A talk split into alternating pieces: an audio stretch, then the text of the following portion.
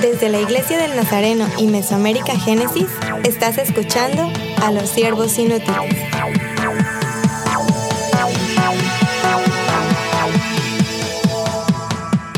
Saludos y bienvenidos de nuevo al podcast de los siervos inútiles. Yo soy Scott Armstrong y tengo algunos siervos conmigo. Voy a empezar aquí. Mi esposa Emily Armstrong a la derecha. Saludos. También ahí del otro lado de la mesa, el reverendo José Luis Acevedo. Dios le bendiga a todos. Excelente. Y Frey Galindo está aquí. Hola. ¿Futuro reverendo? No. No sabemos. Porque nunca te presen- presento a Emily como, Como reverenda. Porque Ella es reverenda la también. esposa. Sí, sí. Eh, más importante, más importante. Sí, sí, muchos sí. títulos en la Sí, vida. Así es, así es. Aquí tenemos tres pastores y, y también futuro pastora tal vez. Bueno, No voy a decir nada, mejor no digo que cuatro, sí ni que cuatro no. misioneros aquí estamos y todos somos siervos inútiles. Amén. Y antes de iniciar este episodio, queremos escuchar una historia.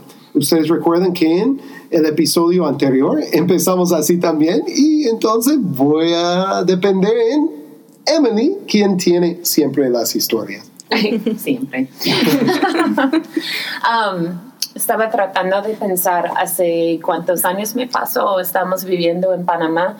Entonces, hace algunos cinco años, seis años quizás, mi mamá me llamó y estábamos ah, sentados y ella me dijo, es que tu abuelito está muy enfermo, está muy mal y él era muy viejo.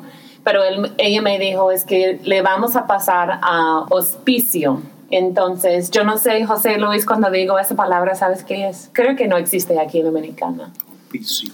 Entonces voy a explicarlo un poco porque es posible que hay muchos países que no entienden lo que es, pero es un sistema en algunos países que cuando alguien se está muriendo y no quiere morir en un hospital, quiere morir en su casa o quiere morir en, en, en otra parte como una, una casa de, de paz, vamos a llamarlo.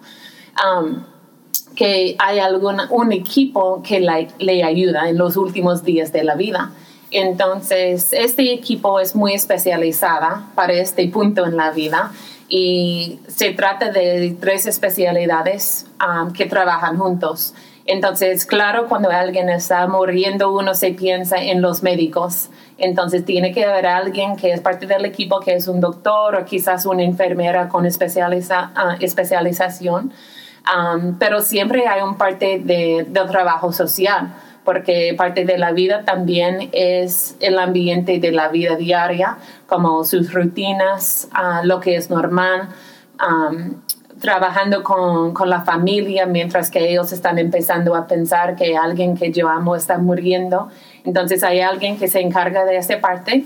Y el tercer, la tercera parte es que hay un pastor y- o alguien que ha estado trabajando en la espiritualidad con esa persona para que ellos están atentos a esa área también, mientras que estén ya pasando por los últimos, a veces las últimas horas, a veces los últimos días de su vida, pero ellos tienen que trabajar con una misión y la misión es que esa persona se puede descansar, que se puede ya morir con respeto y me gusta mucho y aunque como la memoria de, de mi abuelito quizás es como muy duro, ¿no? Que él sí murió, pero me gusta pensar que había un equipo que le estaba cuidando, había un equipo que estaba diciendo que vamos a asegurar que los últimos días de tu vida están seguros, que, que tienes seguridad, que no estás en- en, um, recibiendo ah, ningún tipo de, de dolor de un tratamiento, algo así. Ellos estaban muy atentos a sus necesidades para que él se pudiera morir en paz. Entonces eso para mí es un buen ejemplo de trabajo en equipo, porque todos están ya trabajando una misión con la misma, el mismo propósito. El tema de este episodio es la séptima característica de una iglesia Génesis. Recuerden de, de- de previos episodios que hemos tocado seis características de una iglesia saludable y misional que llamamos una iglesia Génesis. Entonces, en esta característica, número siete, proclamamos que una iglesia Génesis es aquella donde toda la congregación y los ministerios trabajen en equipo y colaboran con la misión de hacer discípulos. Muchas veces pensamos en los deportes cuando hablamos del trabajo en equipo, eh, pero Emily nos has ayudado a pensarlo en otra forma. Pero yo quiero hablar de deportes también, entonces, eh, José, José Es que Luis- 50% del cerebro de Scott se dedica al deporte. y, y el otro 50% a la comida también. sí. Eh, José, No, no tiene espacio para la misión. ah, es el 100%. la misión cabe dentro de deporte y comida. y, y así vamos a, a centrarnos hoy, vas a ver. No, José Luis, eh, somos aficionados de la pelota, del Sí. béisbol. Eh, hemos visto equipos que trabajan en equipo, que de verdad juegan bien, Eh, pero hemos visto otros equipos que no. Entonces, no sé si tienes un ejemplo. Eh, sí, imagínate, la pelota eh, tiene que jugar en equipo obligatoriamente para poder, para poder subsistir como equipo, porque si no se trabaja en equipo en la pelota, es una pelota que hay que agarrarla, hay que tomarla, un bateador, un pitcher, eh, pero todos todos trabajan, todos tienen que ejercer sus funciones para que el equipo pueda, pueda subsistir. Mi función es importante en el equipo, por ejemplo, el de primera base, segunda base, tercera Mm. base, tiene que hacer su trabajo efectivo, no pensando en, en él, sino pensando en el equipo, sabiendo. Entonces, hay momentos, por ejemplo, donde un bateador tiene que sacrificar su oportunidad al bate Ah, sí. por amor al equipo. Por ejemplo, el, el- el dirigente le dice, tienes que tocar, porque hay que traer al de la tercera, hay que traerlo a home. Pero él tal vez no, no, no quiera tocarle, que Sí. quisiera, quisiera dar un cuadrangular, un batazo, algo que lo haga, que lo haga brillar, que lo haga resaltar en el momento. No un toquecito ahí mismo donde no, eso no, no. Pero por amor al equipo, por amor a que el equipo gane, que el equipo cree que él viene y sacrifica esa oportunidad al bate trayendo a su compañero a home para que su compañero anote, él da un toque eh, que llegue, no sé, a, ahí donde está el pitcher o que llegue más o menos a tercera para poder eh, traer esa carrera que le va, va a hacer ganar al equipo y eso es, es el trabajo en equipo, poder lograr que el equipo funcione, yo haciendo mi función, no pensando en mí solamente, sino en todos. Eso es la pelota. Excelente. Yo, yo he visto equipos que tienen más talento, pero no juegan en equipo. y, y creo que todos hemos visto esto. Ahora, lo hemos visto en el deporte, pero también lo hemos visto en la iglesia a veces. José Luis y Freya van a ayudarnos con algunos comentarios que quizás explican o nos muestran eh, que no tenemos unidad en la iglesia y no trabajamos en equipo. ¿Cuáles son estos comentarios? No puedo visitar a Juan después de su cirugía. Estoy muy cansado después del trabajo. ¿No se supone que eso es trabajo del pastor? Oh, ok. Otro, ¿tú sabías que, que yo no trabajaré con los niños? Ellos son muy ruidosos e irrespetuosos. ¿Limpiar el santuario? Estamos ocupados practicando la música para el siguiente servicio, así que no podemos ayudar. Los niños de este vecindario están arruinando nuestro edificio. Si no vienen con uno de sus padres, entonces no deben venir para nada. Oiga, pastor, tengo una idea para un proyecto de alcance comunitario. ¿Puede usted planearlo? Wow, interesante. Yo estoy sintiendo mal. La convicción. Sí. bueno, eh, he escuchado estas, espero que no haya dicho estas. Tal vez en mis peores momentos he pensado algunos de estos. Tengo una idea, pero yo no quiero hacerlo, entonces que, que otro lo haga. ¿Qué estamos notando en estos comentarios? Bueno, el trabajo en equipo habla acerca de la responsabilidad que, que debemos tener, o es un elemento importante dentro de, de este concepto. Entonces, lo que podemos ver en estos comentarios es que muchas veces queremos que otro tome la responsabilidad y nosotros no queremos hacer eso. O pensamos que ciertas tareas, eh, como digamos, como que te dan más importancia que hacer otras cosas, ¿no? Mm. Por ejemplo, el, el comentario aquí de la limpieza, ¿no? Pero es que no tenemos tiempo, nosotros, estamos, nosotros somos del grupo de alabanza, Ah. ¿no? nosotros no tenemos por qué limpiar aquí el altar, o el- el- no sé, ¿verdad? O estar con los niños. Ajá, ¿por qué? Si son bien latosos, bien ruidosos, ¿no? ¿Por qué vamos a estar con ellos? Queremos hacer otras cosas que impliquen menos responsabilidad o que, o que nos den crédito, ¿verdad? Pero sin tanto esfuerzo, tal vez. Ajá. A veces también eh, eh, creemos que tenemos una función, pero entendemos que eso es lo que debemos hacer solamente. O sea, tengo, yo soy, yo aquí soy el, el encargado o el director de música o el encargado de X cosas en la iglesia. Yo solamente tengo que preocuparme por esto, pero muchas veces se te va a solicitar que, que ayudes en otra, en otra área y tiene que estar disponible porque eso ayuda a la iglesia, eso ayuda al equipo, eso hace crecer. Entonces, tenemos que estar solícitos, no solamente pensando en, en mi función, sino también pensando en que fuera de mi función yo puedo ayudar a otros a, a que hagan bien su trabajo porque es parte de la unidad, es parte del equipo. Me encanta lo que has dicho porque muchas veces tenemos nuestras propias islas ¿no? de ministerio. En, en la iglesia de Nazareno tenemos JNI, eh, tenemos MNI, tenemos evangelismo, tenemos escuela dominical y discipulado, tenemos muchos más. Eh, pero ¿cuántas veces estamos trabajando juntos? Eh, a veces parece que todos están en sus, construyendo sus propios reinitos, ¿verdad? Y estamos en islas. Me, me encanta lo que acabas de decir porque significa que, aunque no es técnicamente mi ministerio, aquí estoy para servir. ¿Cómo puedo ayudarte, hermano? Muy bien, Eh, yo creo que debemos ofrecer otros comentarios entonces, y estos comentarios me, me, me gustan. Vamos a ver cómo se escucha en, en la iglesia cuando ya tenemos trabajo en equipo y unidad. Escuché que están planeando una actividad evangelística en un par de semanas. ¿Hay algo que podemos hacer para ayudar? Wow, tenemos muchos niños nuevos asistiendo a la escuela dominical los domingos. No solo un gran maestro, pero puedo ayudar con el control de las multitudes. Estamos recolectando algunos bienes para una familia que perdió la mayoría de sus posesiones en un incendio. ¿Puedes participar? No puedo ir al viaje misionero el próximo verano, pero me gustaría patrocinar a alguien con finanzas y orar por ella. Wow, después de escuchar esto me impacta, ¿verdad? Emily, ¿qué notas ahí? Sí, yo creo que es igual a lo que estamos diciendo, al contrario, ¿no? Que hay un, no sé, un hay un ambiente que es creado en una iglesia que existimos para ayudar el uno al otro. No solo cuando yo estoy haciendo algo, entonces voy allá a buscar ayuda, pero no me pides hacer nada después.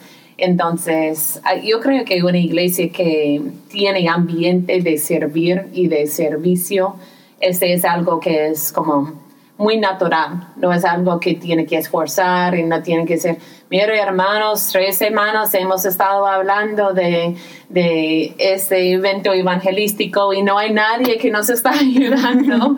es como la primera semana y todos dicen que, bueno, cuenta conmigo, ¿qué puedo hacer? Yo entiendo que estamos haciendo eso juntos. Es, es algo diferente, muy diferente. Sí. Hay un ejemplo de esto y quiero decir, recuerden que esta característica no dice solo que trabajemos en equipo, dice que trabajamos en equipo y colaboramos con la misión de hacer discípulos. Eh, la iglesia que, vi- que viene a mi mente es la iglesia Agua Viva o Living Water en Antigua. Eh, Antigua es una isla, eh, tal vez algunos conocen como país Antigua y Barbuda. Ah, está en el Caribe inglés.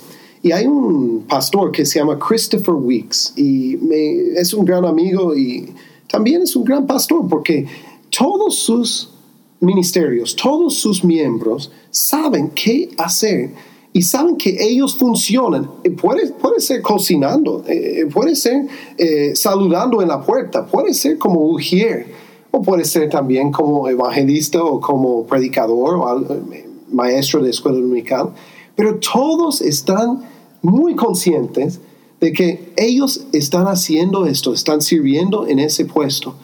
¿Para qué? Para hacer discípulos. Cuando yo cocino, eso ayuda para que otro disfrute y conozca un poco más y se siente en casa. Y todos entienden este rol. Él tiene viajes misioneros y algunos no pueden ir a muchos, a ninguno, a algunos. Eh, eh, Él me ha contado de algunos ancianos, pero ellos están orando, ellos están ofrendando, ellos están apoyando. Eh, cuando yo veo su, su iglesia, ojo, no hay iglesia perfecta, ellos tampoco son perfectas. Eh, pero yo, yo veo esta iglesia como, claro, trabajando en equipo, pero siempre todos enfocados en hacer discípulos, cumpliendo la gran comisión. ¿Ustedes tienen otros ejemplos? Pero este, eh, eh, tengo un ejemplo, pero bíblico ya. Eh, por ejemplo, está la historia donde los donde hay un paralítico, Jesús está en una casa y ellos toman al paralítico, cuatro personas toman al paralítico y lo introducen por el techo y lo bajan donde está Jesús. Para ellos poder hacer eso, había que tener objetivos claros, había que tener eh, una, una, una clara visión de la unidad y de lo que ellos querían hacer.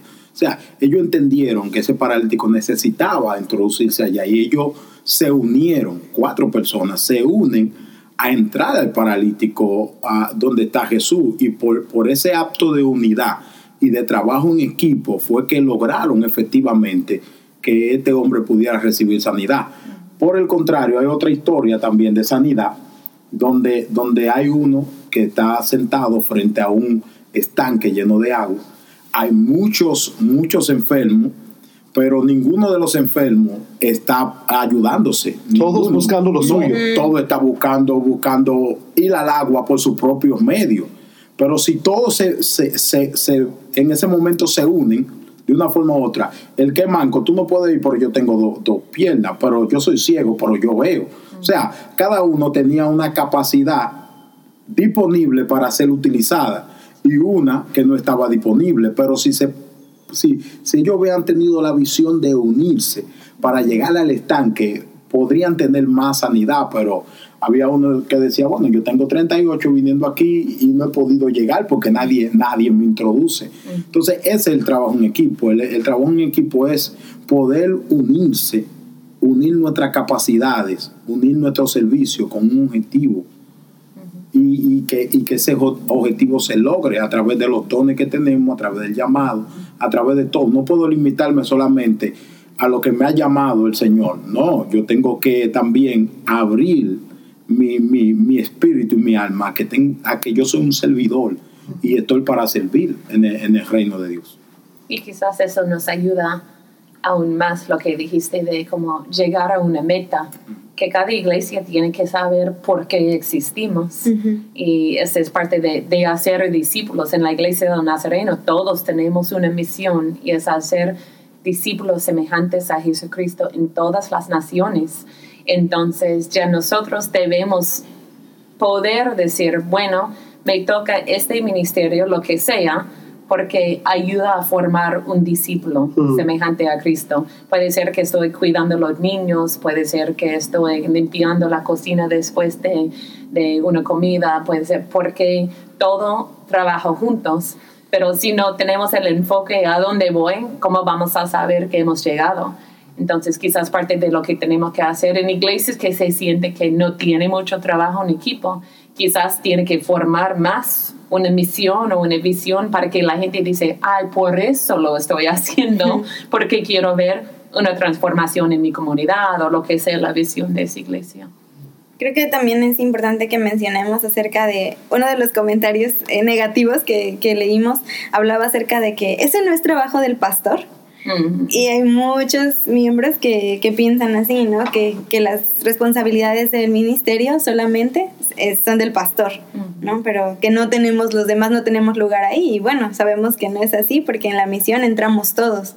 No solo entra el pastor o el maestro de escuela dominical o quien tiene un, digamos, un título en el liderazgo, un cargo en el liderazgo, ¿no? Todos podemos jugar un papel, eh, pero necesitamos encontrar eh, la función, ¿no? Y, y, y al final todos necesitamos de todos. Y es mejor, es mejor ser un buen segundo que ser un mal primero. Sí, porque hay gente que quiere estar en el equipo, quiere participar, quiere estar en algo, pero quiere ser el primero. Y a veces eh, las personas que trabajan detrás del telón son, son efectivos, muy efectivos, para que otros que están, que están, que están en el frente, en el escenario, por ejemplo, cantando, pero detrás de esas personas que están cantando en un concierto, hay miles de trabajadores que están moviendo cosas, que están moviendo luces, que están poniendo. O sea, eh, ellos, ellos están ahí, todo el mundo lo ve a ellos, pero detrás hay un grupo de personas que está trabajando. Entonces, cuando todo se termina, esa persona se siente satisfecha con lo que hizo, porque eh, eso, es mejor ser un buen segundo que ser un mal primero. Me recuerda de hace algunos días, algunas noches, mejor dicho, cuando como familia estábamos en nuestro tiempo de devocionales y estábamos en Nehemías capítulo 4. Eh, para dar un poco de contexto, recuerden que están construyendo los muros, pero hay algunos eh, opositores, ¿verdad? Que están eh, contradiciendo todo, están burlándose y están haciendo que todo sea difícil para los trabajadores, Zambalat y Tobías y otros, ¿verdad?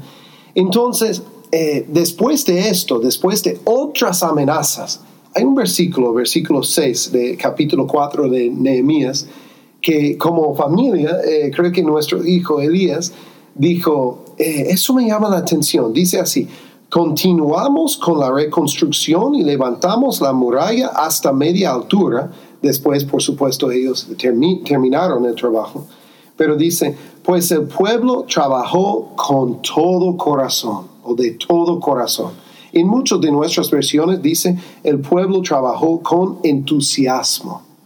Y él preguntó, papi, mami, ¿cuándo fue la última vez que vieron que de verdad todos en un gran evento, en una actividad o como iglesia, trabajamos todos con entusiasmo?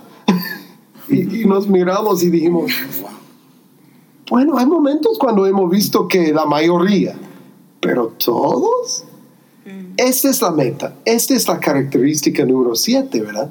Y yo creo que sí hemos visto ciertos momentos, tal vez de, un vistazo, exacto, un destello, un vistazo de cielo quizás, pero queremos ver esto más. Solo el Espíritu Santo nos puede ayudar con esta unidad y trabajo en equipo.